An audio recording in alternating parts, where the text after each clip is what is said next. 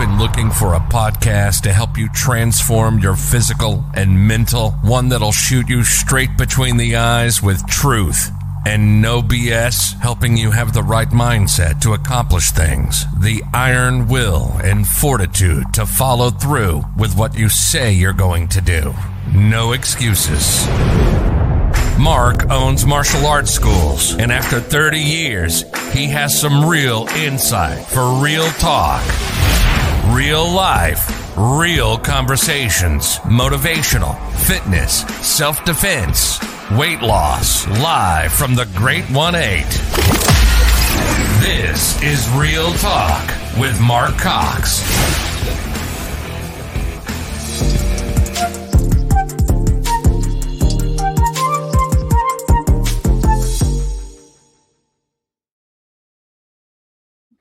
All right. Good morning. We are live. Good morning. Good morning, FICO. Now, listen, it's morning for me. It's nine here. Where are you at? Where are you out of? So I'm in the East Coast, Augusta, Georgia. It's twelve oh seven right now at this time. Yep. Okay. So, you know, I, I, I keep forgetting that you're out of Georgia. So how far are you from Savannah? What's a Savannah ride to you? Savannah, Georgia is about, my wife can, can tell you better than I, about two hours, I say. Probably so we were very half. close. So Statesboro, I'm wondering if Statesboro is closer to Augusta. And then, uh, because I'm coming out there again. If you're that close to me, we need to meet each. We need to go yeah. meet for coffee or something. I'll drive to you. Oh, I'll be yeah, coming out yeah, there to Georgia doing. again. Okay, yes, so sir. I'll make yes, sure. Sir. I make sure that we uh, we hit each other, and we'll have not a virtual coffee. We'll have person, some real coffee. Right there, you so go. That'd be awesome. No, we can. My wife makes it pretty. I, I just signed her up. She makes it pretty good coffee, man. Uh, we have our own espresso machine and all that. You know, we can put everything you need. You don't need oh, to go to a fancy see? restaurant or anything. Just... That's right. That's what oh, I'm yeah. going to make sure that happens. I promise you when I come out there, I'm coming out in about three weeks. Amazing. I go out to I go out to Georgia quite often. I've owned some property out there. I also have black belts that own schools, one in Pooler, one in Statesboro. And so I go out quite often doing black belt tests and seminars. And wow. you being from the Army, I used to go to Hunter Base quite often, and I would teach the military off Hunter. Yeah, the special yeah. operations uh, out of there, the Rangers especially, and the uh, um, the religious uh, the religious team, the, mm. the uh, chaplain's assistants. So what wow. I have, we have a very combat veteran uh, Ranger that's our head of our our uh, self defense stuff in in Georgia. His name is Chappie. Right. And so Chappie. He's a chaplain's assistant. So he yeah. went on. I mean, he served some serious tours, you know. Where yeah. he did, and now he's our main instructor out there. And so we get to go out there with these chaplain assistants because chaplains can't carry any weapons on the battlefield. That's that. Yeah. So uh, outside of maybe a, a a dagger or something to that effect, they can't have any weapons. So we would do some very specialized training down there, and I would help them with gun. That's what I did a lot down there, and it was a lot of fun. That's amazing. I, I learned That's a lot amazing. being a civilian. I wasn't in the military, uh, but being a civilian and being able to teach them and trying to get them to accept me as because I wasn't I wasn't in their world. You know, I was a cop for a while, but I wasn't I wasn't in their world. Yeah. And but, you know, you come to my world, man, with that background. And, and if you know who you're talking to, yeah, yeah. you better accept you. yeah. So it was good, man. I had a lot of fun. A lot of fun. Oh, let me let me let me talk about your bio here a little bit so everybody can kind of get to know you. Yes, sir. So uh, Federico Martinez, known as FICO, that's what you, your nickname is, a husband, a family man, a U S Army vet, a ten X business coach, relationships and transformational architect who empowers success and inspires life's true potential in individuals and business. You are from Lares, Puerto Rico, a small town in the island's Midwest region. You've been married for twenty-one years to an amazing, spectacular, gorgeous Doris Martinez. I want to make sure that she knows what you said about her right there. Oh, yeah, I have to. We have to. We Let's announce it. Yeah, of course. That's correct. Together, that you have three children. You have Cris, my champ. He wrestles. Oh, he's a wrestler, huh? He's, he's a wrestler. He, was he, he just started uh, wrestling last, not wrestling, uh, school, college last last week. Ah, that's awesome. Yeah. That's good. What college he's going to out in Georgia? So he's going not in Georgia. He's going to be in Alabama, Huntington College, oh, Alabama. in Alabama. So he has scholarship for wrestling, and he, that's that's where he decided to go. Small college, uh, is it's religious. So uh, yeah, good. pretty good. I love it. Well, listen, that's better than, than some of these big Ivy Leagues, I can tell you that. So he was born in Germany, it has. You have Liz, the brains and artist, who is sixteen, born in Augusta. Is it Liana? Is I'm saying her name Liana. right? Liana. Liana. Oh, what a pretty name. She's the firecracker, huh? The girl that can do anything physical sports, currently a gymnast who's eleven, born in South Korea. We are a family of athletes. Uh, you're a proven, caring, and transcendent leader, retired as a lieutenant colonel. On December thirtieth, twenty twenty-two, after serving honorably in the United States Army for over twenty-one years as a communications officer. We thank you for your service, as we always do our vets. We absolutely uh, have nothing but respect for you guys and putting it out there. And, of course, being a lieutenant colonel, I mean, you're up there with the big boys. You were leading a lot of people, I'm sure. So let's sure. talk about when you – let's talk about that. So you're from Puerto Rico. How did you decide to go into the military? Did you do that as a young man? Ooh, man, the story. Uh, let me see. So family members, uh, they've been in the military for, you know, since the Korean War all the way to uh, Operation Iraqi Freedom, the latest one. But uh, I always saw this, this, this family members, you know, uh, talking about uh, their experiences in the military. And what was one particular one that he was a medic. Uh, he also was a police officer in Puerto Rico, uh, with Fredo uh, Rios. And he went to the Gulf War along with a bunch of other of my, my relatives. There were like five or six of them, I think, in the Gulf War.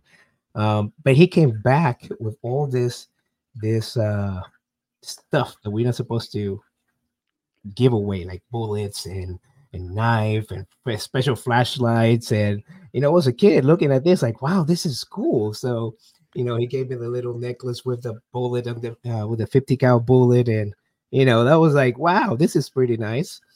And, uh, yeah, you know, in the eighties and nineties, we just, there was a thing going, uh, called playing outside, you know, and I'm from the, I'm from Puerto Rico, and around me, there was like nothing, nothing but little woods and stuff like that. So you used to play war and, and, and, you know, with sticks carrying around, thinking that they were weapons, and, you know, it was always in me. So, fast forward to um, how do I got there in the military? I was going to the Marines in ninety-five. I already have everything signed up, ready to go. And all of a sudden, entertainment news, e-news, show up this this un, uh, never before seen behind the uh, behind the scenes uh, footage or something exclusive of Marines getting hazed and beat the hell up. And like, I'm looking at that and like, what? The, that's what I'm signing up for. No. So in ninety-five, I told the recruiter, no, I'm not. The guy went, went nuts, but anyway, I'm not going anywhere. And I decided to go to college.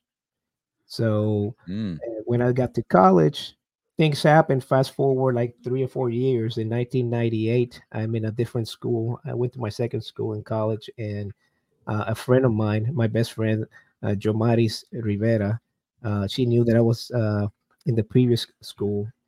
Um, she, she knew me from the previous school, and she told me, hey, you want to do workout with us in the morning? I didn't know what it was about. And I, sure, I'll get up and, and work out with you guys at five in the morning. And uh, that's how I was introduced to the Army R O T C. And nine nine ninety-nine, rose my right hand, got sworn into the reserves, commissioned in two thousand one, June two thousand one, and entered active duty October twenty twenty, uh, October twenty-second, two thousand one.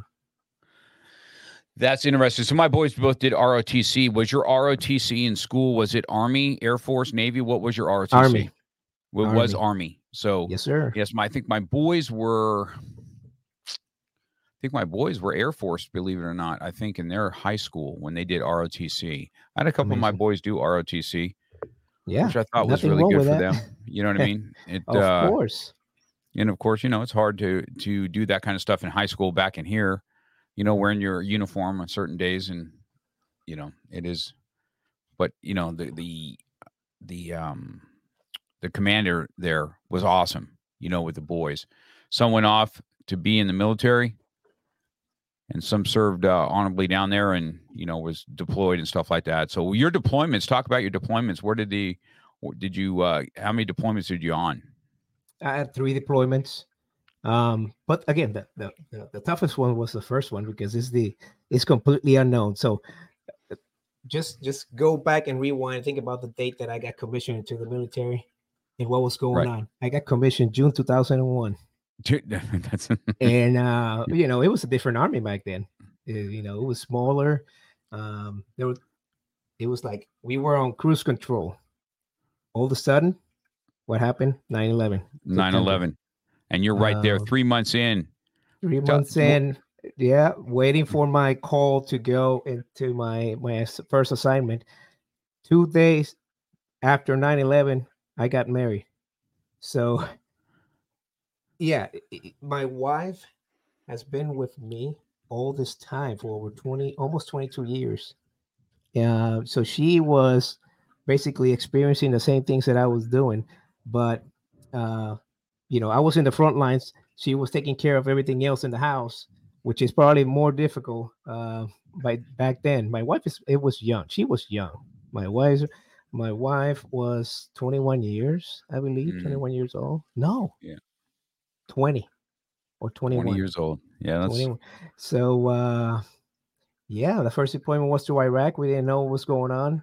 Um, we just didn't know when we were coming back. Some people, you know, the old guys said, "Oh, this is this is gonna be." Fast, we're just gonna go there like we did in the Gulf War, because we I have a couple of individuals there in my team that that were uh, uh, Gulf War vets, and they say, "Oh yeah, psh, this is nothing." uh-huh. Yeah, it was nothing, of course. Yeah, yeah, we didn't know was... when we were coming back. It was tough. It was uh, a lot of things, uh, a lot of emotions. It was emotional. One of the stories that I say is, uh, recently married, my wife and I. I married my wife for a reason. Because I knew she could handle, she will be able to handle everything that was coming her way uh, when we selected this life, which is it was not going to be easy. And she she's independent, strong person, uh, great great uh, interpersonal skills. She will make it happen. She's a go-getter, right? So she will be fine. Whatever happens, it will be fine. But what hit me and still stuck in my mind is is that day that we were in a staging area in the motor pool of our base in Germany. And uh, we say goodbye in the apartment that we were. She didn't come down. Uh, there was other rel- her relatives there. It was a fence area, fence area. And uh, we were in the bus. And, and I recall when I looked to the side, you know, there are a bunch of buses, but you don't, you, you don't, they didn't know where I was. She didn't know where I was. I saw her, she came down and I saw her in the fence, like waving goodbye, but like, I was waving, but I know I didn't know she, she saw me or anything. But but that was the last thing I I saw uh, from her. The last image that I have of her before we deployed March. Uh, that was March third, two thousand and one, and two thousand and three. Yep. So October, so September, October, November, December, January, February, March. So six months after your your no. So so I entered two thousand and one, and then we go into. I went to schools and everything. The Gulf War, uh, the not the Gulf War, the Iraq War started in March, uh, mm. two thousand three. It started in two thousand three. The official invasion was a couple of weeks after we we got to Iraq in March of two thousand three. Um, yeah, because they first went to Afghanistan after nine eleven. We attacked Afghanistan, and then we actually end up in in Iraq uh, a few years after that, like a year and a half after that. So let's, so give me your mindset, what that looked like, because that was probably just as new to you guys as anything else, right? You get commissioned three months later, you're hit with nine eleven. What was the mindset of those that were there? Were you Ooh. guys like, hey, man, were you nerve wracked? Were you like, okay, let's freaking go? Or what, what was the deal? It all depends, you know, but, but me as a young second lieutenant, of course I'm nervous. I had to rely on, on those that have been there, done that, and adapt what they and, and learn from what they have done and what works, what have not worked. Um, I had great leadership, great leadership to help me out, uh, overcome any kind of issues or, or concerns without them directly telling me, because that's what leaders do. Leaders act, right? So, mm-hmm. and, and you have to be open-minded to see what they're doing and make sure you capture all that so you learn from that. You don't, no one needs to teach you by talking to you or whatever. You, you I learned by watching, and most people do that. You know, just follow what they're doing. And, and I have great uh, non-commissioned officers, we call N C Os. Uh, we have the enlisted that are N C Os and, and the soldiers, and then we have the officers. But the N C Os are running the show. And I was blessed to have great N C Os uh, pulling me to the side as a young officer, telling me, dude, you cannot do that. You cannot do that. You cannot do this. You got to do this. So you got to be open-minded. You got to have a learner's mentality everywhere you go. And that's applicable in any situation, work, military, everywhere you go. You're going to start something new, learn from those that have done it, and be open-minded. Have a learner's mentality. I think that super valuable lesson right there when you talk about having your N C Os coming to you and you open enough as an officer to listen to what they have to say and then implement. Sometimes, you know, in, in even in our world and martial arts world, sometimes the officers feel that they're already here. They don't really kind of listen to their downline, uh, you know, what the, what that is. I think that's powerful that you did that. Uh, that's a that's a lesson in itself, correct? Even in business, these are the kind of leadership skills I think I talk about, FICO, that you have. That when you come to the table, things that you learned in the military, when you're in the midst of chaos, and you're kind of a young, a young, like a, even a young C E O, right? And you got to rely on on your on your under management there to to help push you to the next level while you're trying to keep them all motivated. I think that's powerful stuff. Yeah, Super powerful. It's all about the potential, right? Everyone has the potential to be great, but you have to be open-minded. You have to be able to listen. You have to be trainable, coachable, um, to be able to be good. If not, you get stuck and you get kicked out. So you better learn fast. That's the thing. You, you got to learn fast. You got to catch up very fast. It's a different environment. Yeah, well, yeah, there's a lot of people don't really realize the split second decisions made. Yeah, it's easy for them to uh, yeah. hammer on our military or hammer on our police and not really ever, ever had to make split second decisions that are life and death. It's easy to be the armchair quarterback when people are putting themselves out there on the line. I mean, and I've seen it over I, and over I really again. Respect what you do, what you did, and, and, and what you're doing right now in the different areas. But wow, yeah, people that have yeah. no clue what you guys are going through. Yes, absolutely, that's true. So, so you decided now. How did you how did you continue moving up the ranks in, in the military? Did you just uh, was that your trajectory? Is that what you wanted to do? Or is it just, you know, hard work? You know, my instructor says a lot of times it's kind of like work stops in the martial arts. You work yeah. really hard. Then all of a sudden there's another rank and you really yeah. just kind of the more work you put in, all of a sudden there's another rank. And you, so they're more like work stops. You stop for a second and you, you, you know, you get promoted. Was it like that? Or were you, were you driven to go up and up and up? How did that work? So, so we have timelines that we're supposed to promote, right? As an officer. Um, but it's all about hard work. You need to perform. You, you just because you reach certain timeline, not automatically you're going to get promoted. So yeah, it was, it was tough. It was tough, but I was, my, my mission was to surpass one of my mentors, uh, in Puerto Rico when I did the R O T C. Uh, he was a major. Uh, you know, but he was prior enlisted, so he had a lot of years as an enlisted, and then he changed over to to officer. And and I said, oh, I, I want to be at least a major or lieutenant colonel, and I was looking for full bird. That was my goal, to become a full bird colonel. So I did whatever it took to stay on track, to perform, and be able to get promoted uh, little by little, not by talking, just by action. Again, there's a lot of things going against me. Back then, my English was not pretty good looking, like Mark Anthony said. So it got a little re- refined. Uh, it was a lot better than than any other.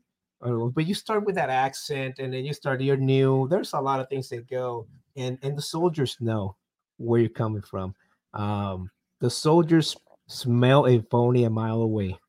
And if you're a phony, they're not going to have your back. If you are a good person, there's always looking uh, for the best for them. They will go down with you, you know, regardless. They will go with you. They will have your back uh, all the time. And thanks to that, that's what carried me through all the ranks. Uh, you cannot make it to lieutenant colonel by my, uh, by yourself. You you need a family, a strong family, and a strong support group, uh, a, a team to get make you to get you there.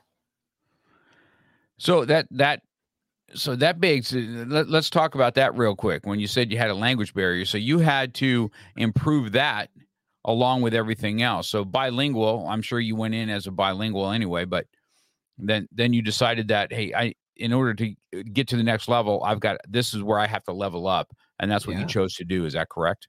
Oh yeah. So so fun story here.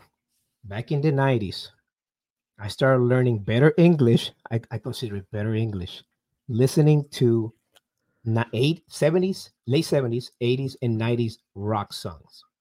So I have a lot of rock, Aerosmith, Poison, Motley yeah. Crue, uh, Queen. It, Let's it's like, go. It, it's like Kiss, you, you name it. Everything was like, so So some of the things that I used to say were like, like, uh, like verses of songs, and I have no idea what they were saying, but I, I that's how I got it done, right? So moving forward in the military, I I got I got better.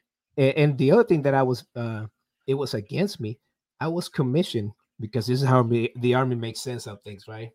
I was commissioned as a communications officer, so this is in charge of networks and setting up the comms uh, when you go to the field. But my degree was athletic training. I was an athletic trainer. Like, holy crap. So I'm learning all this stuff. I'm an athletic trainer. I was commissioned as a as a communications officer. I have a language barrier. Like, holy, w- what is this? So I rely on my on my strength. You know, I was the guy always a P T, pushing people out, you know, physical fitness, motivating others. I used to break a lot of rules uh, during P T that are unwritten rules. Uh, for the non-commissioned officers, you know, when you're running in a formation, the non-commissioned officers are the ones that are supposed to be singing, and they call it the cadence. Right. I used cadence, to sneak yeah. out by behind and start taking over some of the formation. They used to get pissed. Stop! Get out of here! What the hell are you doing? You know, it's a yeah, it's it's fun. It was fun. So yeah, I came in with relying on my strengths and and. never stop believing that I could, I can do this. They can do it. This is something that I will do. And, and, and again, going back with the people that really wanted you to do good, because you're proving yourself that you are a great person. That's where it starts. Everything starts with that. You got to prove yourself you're a good person. The, the intentions are right. And then people start, yeah, they, they rally out with you. They rally with you. Right. I think that, I think that's true. I think that's a true statement, that you have to prove yourself to be, you know, for somebody's, you know, having somebody's back for sure, and that they can rely on you. I think all that, that building rapport and having belief in, in what you do, I think are two things that give you charisma. And charisma, it can be taught.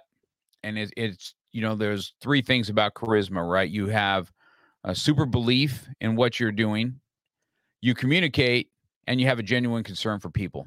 I think that is a, uh, for sure, a byproduct of charisma. So if you want to be charismatic, when it's not the one that's loud on the stage, it's the ones that you can believe on stage, right? Because they've lived it, they believed it, they've seen it, and they have such a belief in it. And then there's a genuality that comes with that. And you are correct on when people can smell a rat.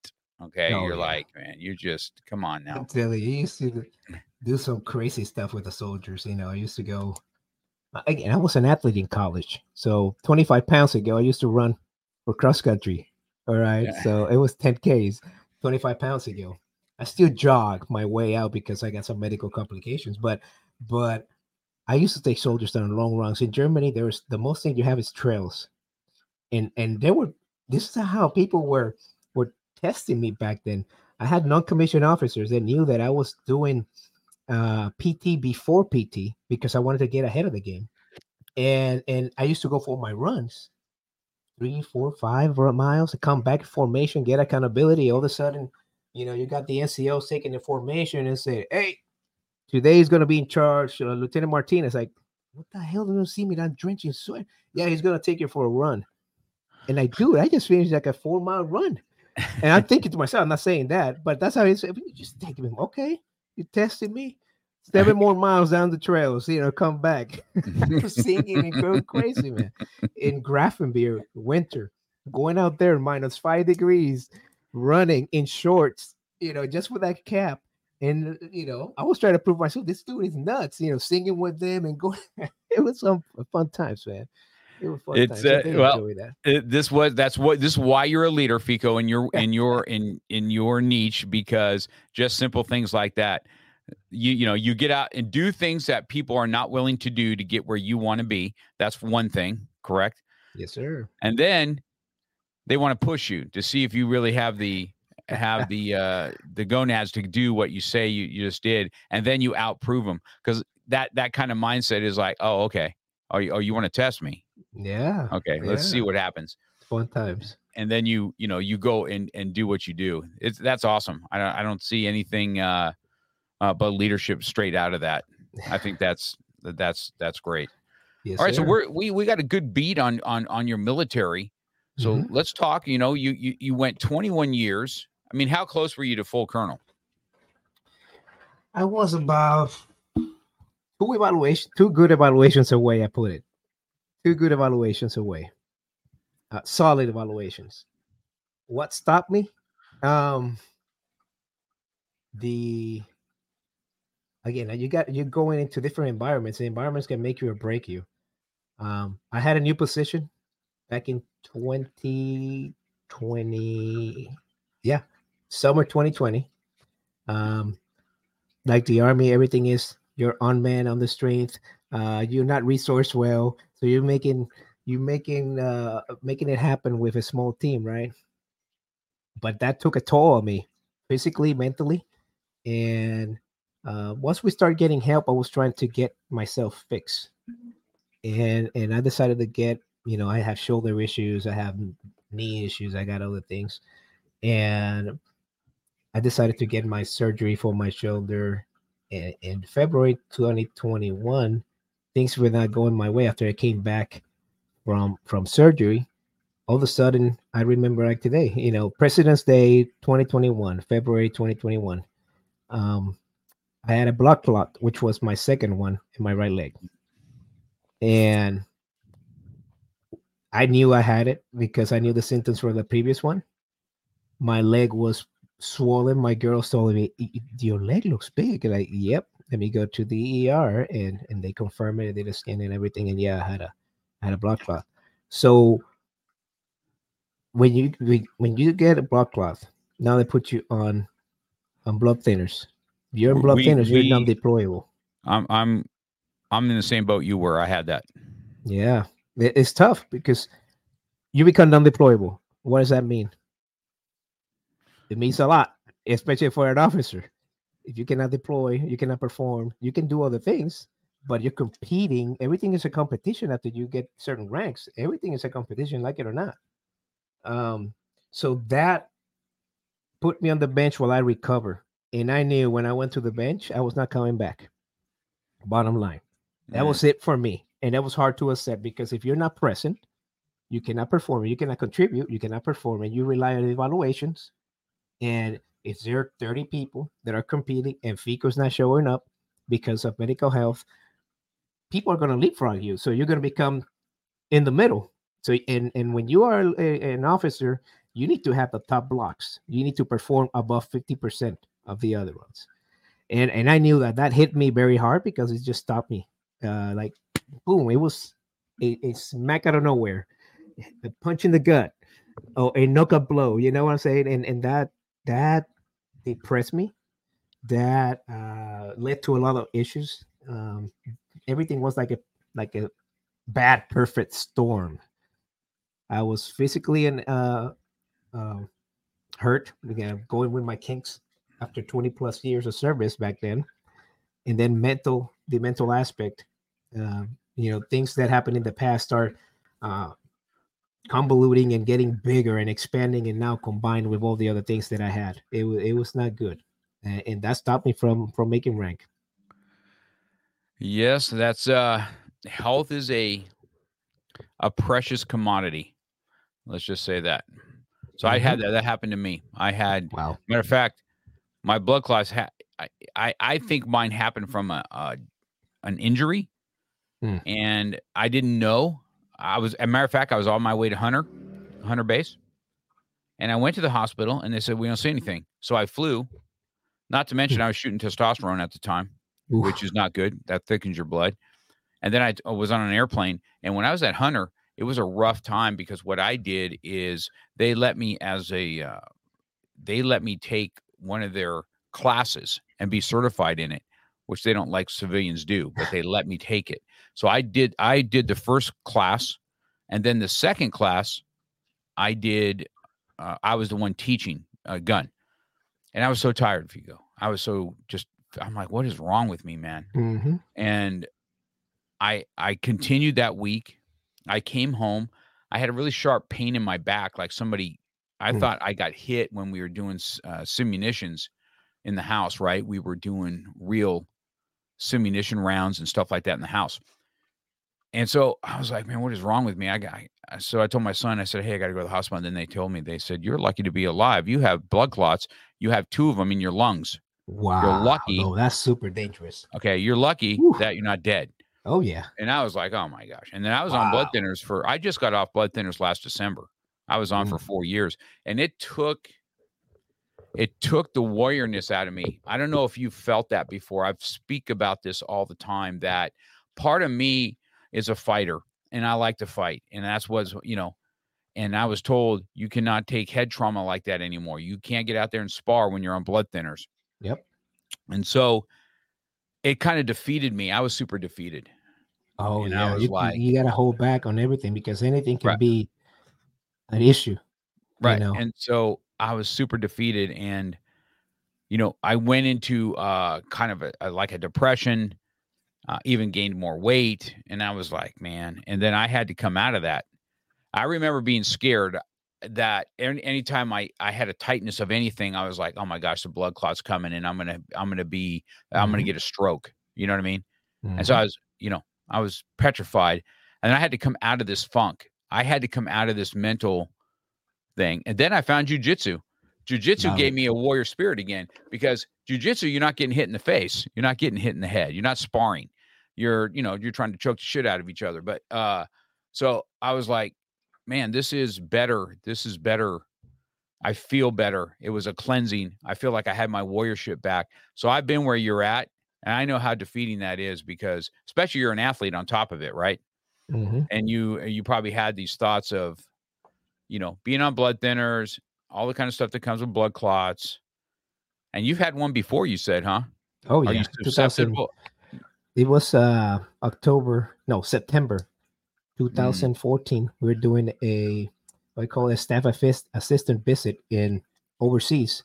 So we were going to uh, basically check out and do a walkthrough to the, uh, in the unit that we were going to replace where we were deployed. Uh, long flight, uh, the first one. We got there and I started noticing that that I was limping. I had a limp, and then my leg was swelling. And like, okay, it's, and I still work out and run out, and but limping. I didn't know what what it was, and, and we're getting we're ramping up to deploy. We are getting ready to deploy. Uh, we came back from from that visit in the Middle East, and, and still with the limp. Yeah, man, this limping. This. So fast forward October, about three weeks after that. A friend of mine that was leading the staff said, dude, you better go check yourself out, because you've been limping for a while.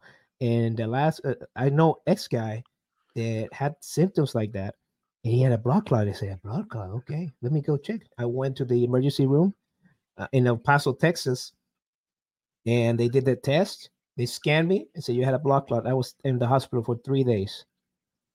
I had a blood clot. That was my first one.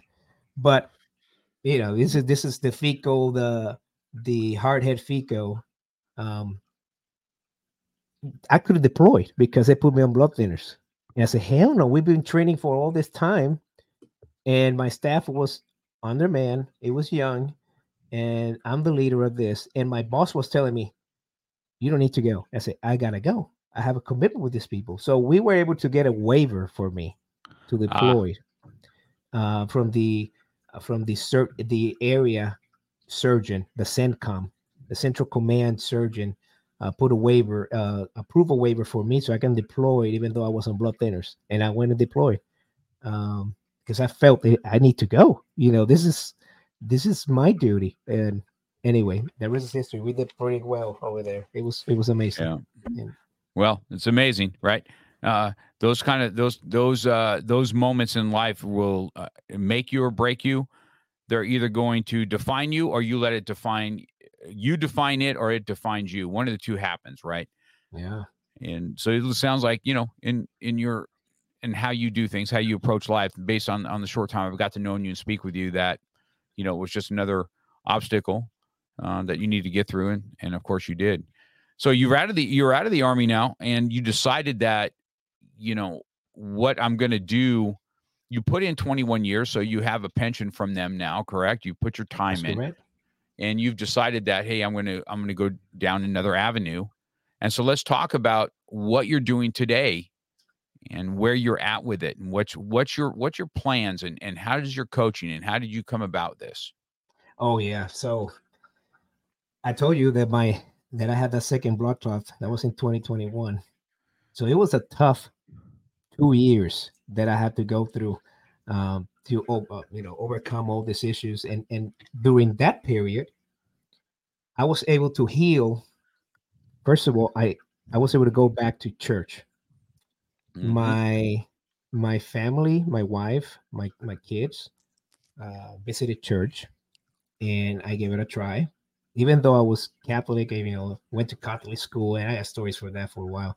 But you know, we Puerto Ricans are very religious based, Catholic based, and and we always from the from the time I can remember, I was going to church back home.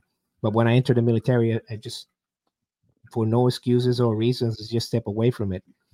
And and it was over twenty years without actually going into uh, listening to God, the God's words, and all, none of that. So I got to church, and I said, "Man, this is not bad. This is different, but this is good." And I feel that the the pastor is talking to me. Oh my goodness, he's talking to me. So that That's that amazing, right? ignites something. You know, that was like, mm, dude, this guy. What is he talking about? I feel that he was like looking at me. There's all these people, and he looking and talking to me. So that that thing, it was like, okay, I need to come here more often. Um, the other thing is, I told you that my kids, uh, my my oldest kid is a wrestler. My my middle child, she also wrestles. So I started going to more into, be more present into uh, with their uh, tournaments.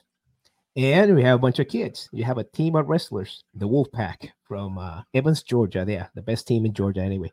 Boop, free announcement, free plug. so... So uh, I started seeing these kids, and I, what can I do? Because that's what that's what I do. Everywhere I go, I try to see what kind of value can I add. How can I make them better? Uh, what can I contribute to this environment? So I, st- I started taking pictures and getting more involved with their, you know, follow them around in tournaments and taking hundreds and hundreds of pictures and and giving it to to the coach. Uh, Aaron Epstein, who's the media guy, they always post pictures. I said, giving them to him, and and people started liking that, you know. And then I started getting with the kids, you know, coaching them in a, in a mental aspects, you know, trying to get them ready for a match, trying to pump them up, uh, consoling, um, you know, consoling them in the moments of defeat and all those things. And I said, I can do this. This is something that is pretty pretty good. And I used to do this all the time with my soldiers and in the military. So that. That helped me move towards that type of coaching environment. Then I uh, got into Maxwell leadership, got certified with John C. Maxwell. That was another environment that was like, I'm moving here. You know, it's like, I feel this thing. Um, then I decided I don't want to work nine to five, even though I have all these clearances and all this stuff. And I got these offers. The hell no. I want to spend time with the things that matter the most. And I want to add as much value as I can Uh, to anyone out there. I can impact more on than becoming a civilian and being in a corner for from nine to five, doing absolutely nothing but searching Facebook or typing a couple of memos. No, there's something greater out there for me. And this is why I started pursuing things like leadership coaching, public speaking, um, you know, and, and, and, you know, business with finances, business with now multi-level marketing organization, you know, things like that, that, that I'm super engaged, and I get to talk to so many people. C L A is, this is, this is, this is what I was meant for. You know, it was like, I'm not, I was not meant to be a nine to five with a, in an office that has no windows, and you can, you don't know if even day or night are there. Right. That's true. Yes. Yes, I was never built for that, to be honest with you. I, I I was in in those type of environments, and it never it never served me well. It sounds like you're going to be, um, you know, are you now? Have you written any books, or have you thought of any books to write? So, a couple months ago, I met the great Emilio Romano. I see that he sponsors your show. I see mm-hmm. it down there at Alma. So, so we were talking, and he said, "Hey, do you have a book?" Because, you know, we, we were introducing each other, getting to know each other. Yeah, you need a book, man. That's gonna open so many doors. And so, so that was months ago, and I got it with a with a deal with another uh, person uh, with a T V uh, streaming platform called Traverse T V. That person said, "You need a book," because I signed a contract with them to do a T V show two months ago uh, on online. And she, a book is going to help you out. And I book, book, book. Everywhere I go, I see book, book. And then all of a sudden, I talk to Emilio. Hey, uh, he he opened up the doors for me to to be in, in one of his books. And that's what's going to happen. And I believe the fifth edition of the book that you we are releasing this Saturday, the nineteenth, right. in uh, Pennsylvania, no, in New Jersey. So I'm going to be in that edition. I have chapter one. And I'm really looking forward to that. We have a little bit of time. So. So, yeah, I'm working so, yes. on that. So you're going to start an anthology. That's where you're going to start, which, you know, I, it was really new to me when I first did it, man. I was very like, how am I, you know, I didn't even graduate college. How am I going to write a book? Right. And then I've always had the title. I've, I've always had lessons that I've learned off the mat. That's why it's called Beyond the Mat. You know, how to, my lessons I take from here, lives changed, and people that's changed my life, and then the lessons learned.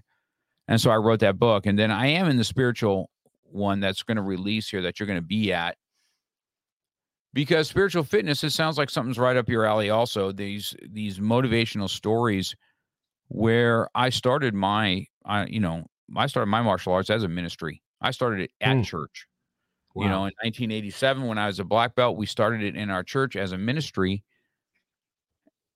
And then I knew there for a couple years that I, this is what I wanted to do for a living. And then doors continued to be open. You know, doors were shut, doors were open. I was very persistent on what I wanted to do. And then here we are, you know, thirty-five, forty years later. It's amazing, right? How the environments right. contribute to the so growth. It, it's, yeah. yes, it's definitely. So I think that's great that you're going to be first chapter. First chapter's major in, in an anthology. You're the you're the you're the first go-to that people are going to read, and I'm sure you have powerful stories based on. Now you got a way to have to think about. Okay, what story do I what what out of all my stories, what do I tell? What do I tell? That's what I have the genius of Emilio. We sit down and we'll figure that out. Right. Yeah. So yeah, he'll help well, you with that hot? outline. What is hot at sure. that time? You know what you gotta you gotta piggyback on, on things that are hot, right? Which I think is going to be good. Now, do you have in your consulting, tell me what you're looking for. Are you looking for in your community or outside your community to build a community? What's your right. what's your ideal person you're looking for for coaching purposes? Right. So so I have too many titles right now. A, a couple of things are going to to they're related to each other, right? Um I'm starting to build. One of my dreams is to get my podcast going, and and right now, as I am in this program, I'm learning from you how to handle this, and how to handle you know how to be doing my my podcast, which I really want to get out very soon. Um, so for local businesses, I'm gonna use uh, podcasts to edify them and to tell the stories and and getting more rapport with them. That's one. Um, that opens the opportunity for coaching small business owners. Uh, if I discover, or if we, in, in our conversations, uh, we we we come across pains or issues or challenges that they're facing, I can actually jump into the coaching perspective and you know put my hat up as coach. But the main thing I came up just recently is my title, and I put a relationship and transformation architect. Because I want the relationship to be first. Because you cannot do anything if you don't know the person, if you don't know who you're dealing with. So I build relationships. I help others also build relationships. And then we look for that thing that is causing that pain and transform it. Make sure we turn around and make sure that, that we deal with it. So just to be honest, I, I don't have like a standard target point with whatever I'm doing, but everything that I'm doing, it comes, it, I can serve anywhere depending on the environment I step in. You know, I am part of a multi-level marketing organization that is in twenty-seven countries. C L A is in about seventeen or eighteen countries. So when we get together all these events and we talk, our, we, we tell our stories and we contribute and we are out there putting books and everything, the opportunities are endless. They come to us, are limitless. And and I can step and put my coach hat. I can put my speaking hat, um, my financial hat, if that's one of your points, uh, your pain mm-hmm. points. If you're looking for job opportunities, I can throw that in there too. I have some other opportunities. You know, there's so many things that I can I can do. I tell my, my saying is, it, there's no way I cannot help you if you come to me with a problem. And when I say I, means my network is part of I. I have a network of professionals and individuals that if I don't have a solution, I have no problem to say, hey, this person needs help. Because once I know that someone needs help or has a pain that I cannot work, it becomes my pain and I got to find a solution to help them. So there's no way I cannot help someone with what I'm doing right now. Yeah, that's good. Now, so you, the it's uh, it shows in there, I think in your bio, you talked about being uh, ten X. You went through that training and so, you said, which was the other one that you did? Was it Les Brown or John no, Maxwell? No, no, John Maxwell. Yeah. Right. So um, I am going through the ten X training, uh, business, business owners training. So what, what's going to happen in September, I will get officially certified as a ten X business coach. So right now I'm going through the modules. I've been to um, a workshop, marketing workshop in two weeks. Or on the twenty-fifth, twenty-fifth and twenty-sixth, I'll be in another workshop with ten X. Uh, and for those that don't know, is uh, ten X is part of Grant Cardone uh, branding, part of one of his branches that he actually put out there. Grant Cardone, the great real estate individual, uh, that is all over the place. So that's his baby. And I'm really, really, really looking forward to this because I, if I get pretty good at this, um, they can even give me an opportunity to get clients from them, and I don't have to work for, you know, finding leads or anything. So, and that's the intent. You gotta work less to get something. Once you work on the on the front end, you gotta put all this work, and then at the, at the end, you're gonna get all this stuff coming back to you. one hundred percent, that's true. one hundred percent, that's true. So the let's talk about your. I think that having a platform, like you said, you you have a podcast that's that's coming. Podcasts always, I, I feel I tell everybody your podcast is going to help you with your public speaking. I can tell you that. Yeah. Because the more you do it, it's just the better you get. The big fear that everybody has is public speaking. They're, they're more scared of getting in front of a group of people than they are dying. So, you know, public speaking is just one of those things. And the magic formula to get better at public speaking is to do public speaking. So that's, so there's no magic pill. You got, you just got to get in front of the mic and do it a little bit more until you're more comfortable and more comfortable when you do things. You can see from my, from my beginnings, if you go back and listen to my original beginnings and to where I'm at today, learning the process of interviewing, learning the process of pausing and how important it is to take a pause instead of, um, but well, like, you know, so, you know, and work on your enunciations and stuff like that in your speeches, you can't get anything but better. And so I've watched you, I've watched you come over and, and you're doing a lot of lives, and then you edify so well, Fico, just so you know. You edify people so well. You did this video even of me, and I'm like, wow, this guy's taking time out of his day to, to edify me a bit, and then you've done it for over and over and over again, and I'm like, man, he's just really putting himself out there, building others up. And this is what makes you kind of personable to want to be around, this, this kind of natural leadership that you already have. So I just want to just kind of give you, it's hard to talk about ourselves, but I can talk about you because I watch what you do. And I I've seen it now for the past three weeks. I kind of watch, you know, before we've done our podcast, and I know that we spoke privately before. Uh, and then I said, wow, look at this, this guy uh, on, on how he does things, or you just had some virtual coffees and you put it out there and you've got this great leadership ability. So I'm looking forward to watching you grow into your podcast and into your speaking. Are you going to, are you, are you doing any speaking at Emilio's thing? Are, or are they, are they just kind of highlighting you? Are you able to, are they having you on stage at all, or what are they doing with you there?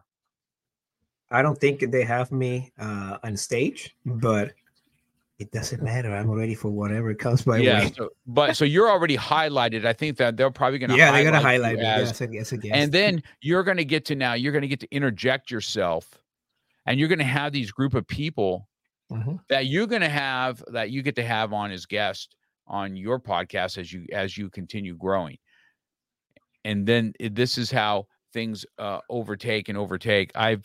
I've had so much fun with my podcasts, and I and I feel selfish every time I do them because I get to spend an hour with these powerful individuals that I've got to do uh, hundreds of episodes now and understand wh- where they come from, how they give value. And then I've asked personal questions on mine. Where do you think that this lacks? Where can you think that this can be better?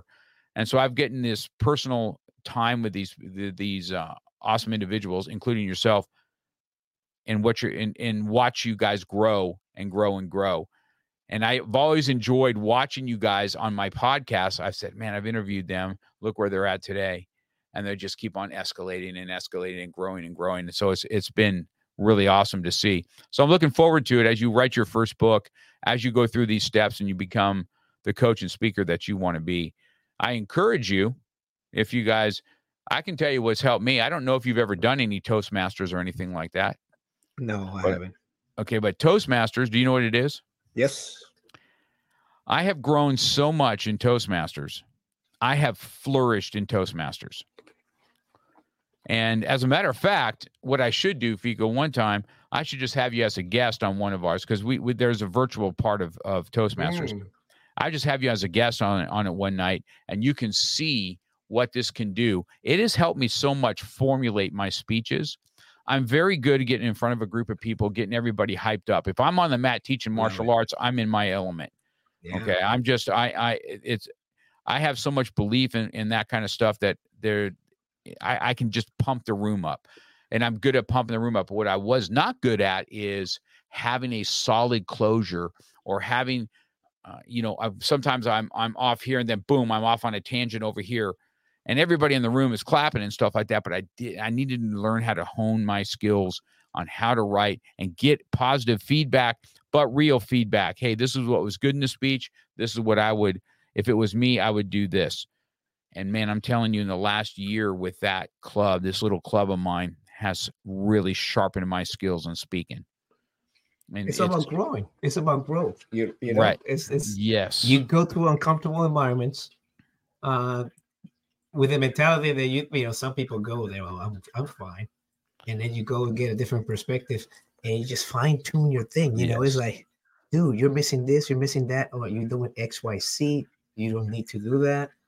This works, and then you, it's up to you. You made a decision, right? To grab whatever you, they tell you and adapt it to your, to your style. So, oh yeah. yeah It's been good. So this this is part of my my growth, and I've enjoyed watching what you, how you're coming apart. So as we're kind of winding down here, you know, uh, we got a, a few more minutes to speak, but let's talk about how um, you are going to. Well, you talk about community first, right? That you're going to be super involved in your community and try and help those that are leaders there. When you are looking for coaching. And you talk about you talked about finances, and you talked about you have a lot of hats that you can put on to the the coaching. Do you work with the veterans at all? That was have my had- that's that's one of the, my main main things that I really really really want to work again. It, it, we're going to connect instant, instantly. I have a great base now, in a huge base over here, formerly known as Fort Gordon, um, a few miles away. And and I have contacts there that I can try to start putting myself, plugging myself in. It's a TRADOC. It's a TRADOC organization with the training and doctoring organization mm-hmm. also. And there, there are a few uh, other organizations, but, but you you need to get these people. Everyone needs help at different stages, right? But for the finance portion, I think you need to get people early, very early, so you can teach them uh, how to be disciplined, how to not waste their money, and, and how to make mm-hmm. wise decisions as they go. Uh, the the older crowd, the leaders that are doing it, done that, that they require a different type of coaching, more more stability, more predictability when you actually go out or getting ready to be out and do that transition, which I just went through. You know, help with that. It's not like, oh my God, what am I going to do? Let's, let's, let's sit down and figure that out and work with your strength to make sure you get what you need. And if you make bad ways or bad moves uh, along your career, let's figure out what could be your next best move. So my main thing is, is like there's a Dalai Lama uh, uh, passage that says, we are born to help other people. We are born, meant to, born to help other people. So at least, you know, try to help as many people as you can. Don't hurt them. Though, you know, your intentions, my intention should be everywhere I go to leave it better than it was. Add value to someone. If you're an organization, let me go to that organization, make sure the organization is better than it was. Um, you know, that's that's my intent. I I'm, I know I'm going to add value to someone if they come to me. I know that. That's that's a fact. I think you see that's that's exactly what. That's exactly what leadership is right there, what you talk about. I know that when they come to me, I'm going to add value. I ask about the veterans too, because I see them struggle. Yep. Uh, you know, I have a, you know, I have a heart for them. I have a heart for the police officers. I have a heart for all of them because the Army has a way uh, and the military has a way of forgetting about you as soon as you, um, I, even when you fly, right? I've always, I've always kind of snickered in the background when they say, if you're active military, Uh, you can get on the airplane first. And I'm thinking to myself, what about the ones that aren't active, bro? What about the ones that are already got shot at that have to limp around, you know, but, but it's the only active military. I just, every time I hear it, it just kind of mind boggles me in the airport. Uh, if you, and I need active military with an I D. And I'm like, I remember flying with Chappie. I'm like, see, you're nothing now, dude. You've only done four or five tours. You're nothing. You can't get on the plane first. You're just, uh, oh my goodness. That's, it just drives me crazy when they do that. Yeah. So I think that having that in that, in that realm, I know this, I'd like to get your feedback on this. I believe military men uh, or women, as far as that goes, sometimes lose purpose when they come out of the military. And I know that I lost purpose as soon as I had blood clots. And I think it's more than just military or police that lose purpose. I think that us as human beings lose purpose. We lose hope. And then we we need that coach to bring purpose back in our lives. I want to hear what you think about that. Yeah, that's that's a tremendous question. You know why? Because that, that's something that I'm working on in, in part of my coaching.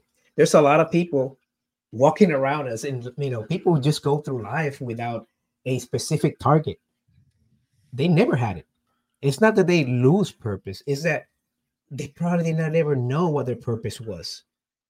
Mm-hmm. And I'm trying to bring clarity to that. You know, it's it's it's let's let's focus on the target. What is your target? What really lights up that fire? People had no idea. They just walked through life with just cru- on cruise control. We are meant to be special. We're meant, we have that power. Every anyone can do it, but unfortunately, a lot of people have no direction. They they have no target, and that's what I'm trying to do. Let's shoot for that target. It's it's like like going into your vehicle. You know, now back in the day, you, you, you just work with directions. Now you're going. I'm going to New Jersey. Let me put the actual Cherry Hill address there, right? So I know where I'm going. You cannot you, you plan that before you get in the vehicle. You need to know where you're going or have an idea where you're going so you can actually start going that way. People do not have that. Unfortunately, they're all over the place. So they're shooting everywhere and hitting nothing. So yeah, yeah that's what I'm trying to try to do. Zoom in into okay, let's focus. Really, what is the, your passion? Let's let's let's uncover that. Let's peel the onion. Let's find it. So you can go out there and live whatever you have of your life left out, you know, and feel fulfilled and and, and complete, you know. Yes, sir. It's, I think that's that's just really good advice. As we, you know, I learned this in my world as a coach, and as I've coached many, many people, right? Thousands of people, and come through my martial arts schools, and the ones that become black belts, and then the ones that fall off as black belts, and then I watched them lose purpose. And I said, hey, man, all the work that you put in to get here, those lessons, life lessons, should be serving you well outside the school. And when you get adversity and when you get attacked, that is the time that you dig down deep and you learn how to have grit, and you know how to have a grind, and you'll grow through the process. And I think that is where people uh, fall short of their purpose. And then when they have self-doubt, they have their self-confidence is, is defeated. And then you have to, you have to find that and build that. Let, let me add something, because we have similar things, similar styles that we go, right? So what do we use to walk around so people can identify us? Uniforms. We walk mm-hmm. around in uniforms, right? You have your gi, you have your gear, you have your black belts. Mm-hmm. And when you remove that, you remove that, it, it's like taking off the, the superhero suit. And all of a sudden you think it's like, wow, what am I doing now? People don't respect me. And people people have a hard time with that for, for one reason or the other. You're not just the uniform. You're not just the uniform. You are you, because but the way you act, the way you treat people, because you're a human being, you know, you're more than that. A lot of people struggle with those things. And and and some really, really hard. You know, you know about the challenge, the twenty-two push-up challenge. That yes. challenge is done because uh, according to statistics, there's twenty-two veterans or soldiers that take their lives every day. So, you know, I'm trying to hit them before they make the bad decision, the decision that they don't have to. And some of it is that, that like, wow, what am I going to do now? What's your, my purpose? And they get lost. They, they're lost. And, and you cannot save them all, but at least one at a time. That's right. One life is better than nothing. That's right. We've been on that, and I've got a good amount of people that uh, are military to help these to help these people that come back. And I and that's the whole thing I tell everybody in martial arts, especially, that purpose is a major thing. And if you lose it, then you lose your identity, and that is just a hard thing.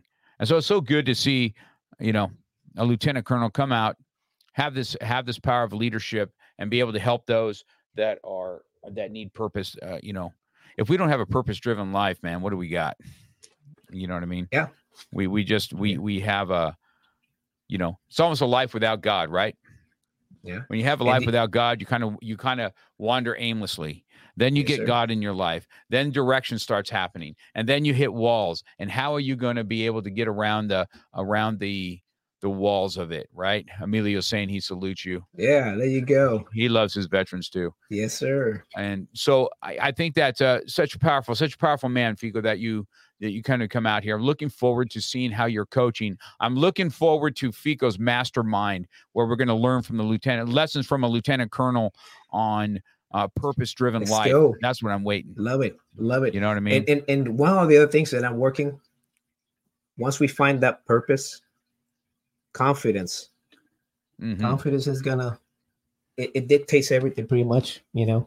You can be, you can look good. You can have all your books in line. You study everything, all the courses. All of a sudden you're walking, you know, even body language. Right, that's correct. Get in front of the stage and, you know, that's you got to work on that, because, you know, not all A's are created equal. All right. So just because you have an A doesn't mean that you're the best guy. You know, I have a C.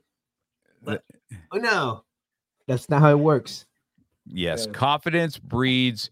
Uh, confidence will breed you into the next level that you need. Self-confidence. Yes, I tell all my students, when you can master self-confidence and self-discipline, you become a well-skilled black belt. Okay. Ooh. So that is what I tell them all the time. Right. What do we need to have? Self-confidence. With self-confidence, you, you breed self-discipline, and with self-discipline, you become well-skilled. And when you become well-skilled, that is what a black belt is, not the pretty belt around your waist. So that that's it. So I want to take this last uh, few seconds we have, FICO, I'm going to let you give it out. Let's have some words of wisdom from the Lieutenant Colonel, and let us, uh, we'll end with that. So take it away. You've got the last thirty seconds. Yeah. Let me hear what so, you got to say. Just, just quick. There's a lot of people that are lost. They don't know what they're doing, and they hoping that things happen to them. It's time to stop hoping. Time to stop hoping and take action. Change is not going to happen in the couch. And change happens inside of you. It happens from within. You have to take the next move, push yourself, stop waiting for someone to push you to do something, and take freaking ownership of your life and make that decision. Take that step, the first step to the second journey, or the best journey that you're going to be on the second half of your life. And that's what I decided to do. Started investing in myself, slapped myself around, and I said, it is time. It is time to be a new FICO and help others the best I can, but it started from within. And that's what I'm doing right now. Yes, sir. So awesome, FICO. Thank Change you, does not start on the couch. That is one hundred percent true. And having ownership. The biggest book that changed my life was Jocko's book on extreme ownership. Oh, when yeah. I read that, that was what changed me in my blood clot days. That extreme ownership from Jocko. Stop blaming other people's for your shortcomings. Stop blaming environment. Stop blaming everything. Take some ownership. And boy, it's hard. When you listen to his podcast too, you're like, ugh. Oh, yeah. I, I want to so much I blame somebody else. But hey, and he looks guy. at you dead in the eye and he's like, it's your fault. Take it. Yeah. It's your fault. Why, why are you blaming other people? Okay. You're the yeah. only one you can control, right? You can control anybody else. That's so true. You are the only one you can control. The yes. other the last thing is that I want to tell people, people were not born losers or winners. We were born choosers. We choose what to do. So choose wisely. Awesome. That's so good. Yes, sir. Man, yeah. I had a good hour with you, man. It was so fun. There it is. There it there is. is. Yes, sir. There it is. Next time we get together, I'm going to wear my, I have a, a tie similar to yours. Uh, we're going to get, I'm going to, I'm going to tie up next time uh, we, we meet. Yes, sir. Uh, whether it's on your podcast or mine again.